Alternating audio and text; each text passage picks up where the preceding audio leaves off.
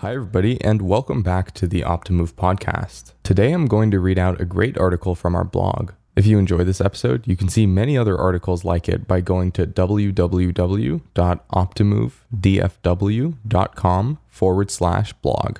The article I'm reading today is titled A Very Simple Way to Prevent Common Injuries from Exercising. Missing this tip could set you back for months. I hope you enjoy it. Do you get the same aches and pains every time you work out? Does it seem like the more consistent and diligent you are about your workout, the more all those same aches and pains come back in the same places? Maybe your knee, hip, back? Most of our workouts, especially the structured ones, are done doing the same movements over and over again. You've seen or done this. With the elliptical, biking, running, spin class, treadmill, walking, and even lifting, the body does the same repetitive motion over and over again. And it's worse than that. These repetitive motions feed on each other. Why? Because all these exercises are done in the same plane of motion, going front to back, front to back, front to back. The body gets injured from doing the same motion all the time. Why does this happen? To put it simply, the same muscles are worked all the time in the same way. The same muscles get stronger, shorter, and tighter. The muscles that should be balancing us out, if they never get worked, get weaker. Over time, our body can even become misaligned, kind of like the frame of a building that's not stacked up on top of itself. Tension is going to build up on the hinges. So, what do you do? Be sure to involve side to side movements into your workout routine as well. To do this, you can rollerblade or skate, swim doing the breast or side stroke, sideways walking against resistance band, agility ladder using side to side movements, sideways lunges or squats, etc. There are even cardiovascular machines that are dedicated to this type of motion, like a skating motion. So, dedicate a workout or two a week to side to side movements. Be sure to always include lateral squats or lunges into your lifting routine, or take a day off from running and rollerblade that day instead. All these strategies will help prevent injuries caused by your body overworking itself in the same way over and over and over again. Okay, so let's talk about the side gluteus muscles, the glute medius and the glute minimus. Doing exercises front to back all the time causes tightness in the quadriceps, hamstrings, inner thigh, hip flexors, and deep hip muscles. What gets left out are strengthening the side gluteus muscles, and likely the gluteus maximus itself. These all important side glute muscles, the glute medius and minimus, help to pull our knees into proper alignment with the hips and feet, keep our pelvis stable, and overall provides balance to the entire lower body. When the side glute muscles get weak and underused, the hip flexors become tight and overdominant. This tends to contribute to IT band problems. IT band problems not only hurt the IT band itself, but can cause knee, hip, and even back problems. The side glute muscles are important for pulling our knees into alignment with the hips and feet. Without these muscles providing this counterbalance, our knees rotate or fall inward, especially during more strenuous exercises. What's more, the IT band tightness pushes the knees inward, also contributing to this inward motion on the knees during exercise.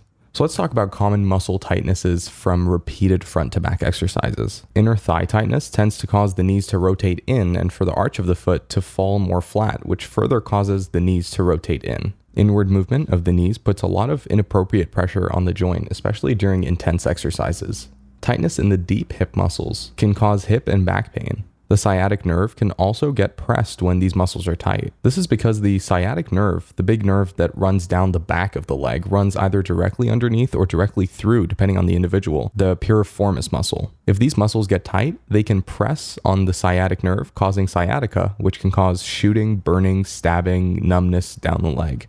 Tightness in the hamstring can cause the pelvis to tilt more flat, known as a posterior pelvic tilt, making the lower back more flat. Flattening out the lower back like this makes the back rigid and takes away its ability to absorb the pressure of daily life and exercise, kind of like the shocks on a car. What's more, the hamstrings easily can do a lot of the work that the gluteus maximus should be doing, which can cause excessive strain on the hamstring and weakness in the glute muscles. This overall problem contributes to hamstring injuries, but also to a lot of the other hip weakness problems. Tightness in the quadriceps can put a lot of pressure on the knees, and along with the rest of the hip flexors, can pull the upper body more forward. You can see this when people are bent at their hips when they walk. You often see this with the elderly and in the general public. This bending at the hip can cause back problems, but it also causes the gluteus maximus to stop working like it should. Are you seeing the pattern?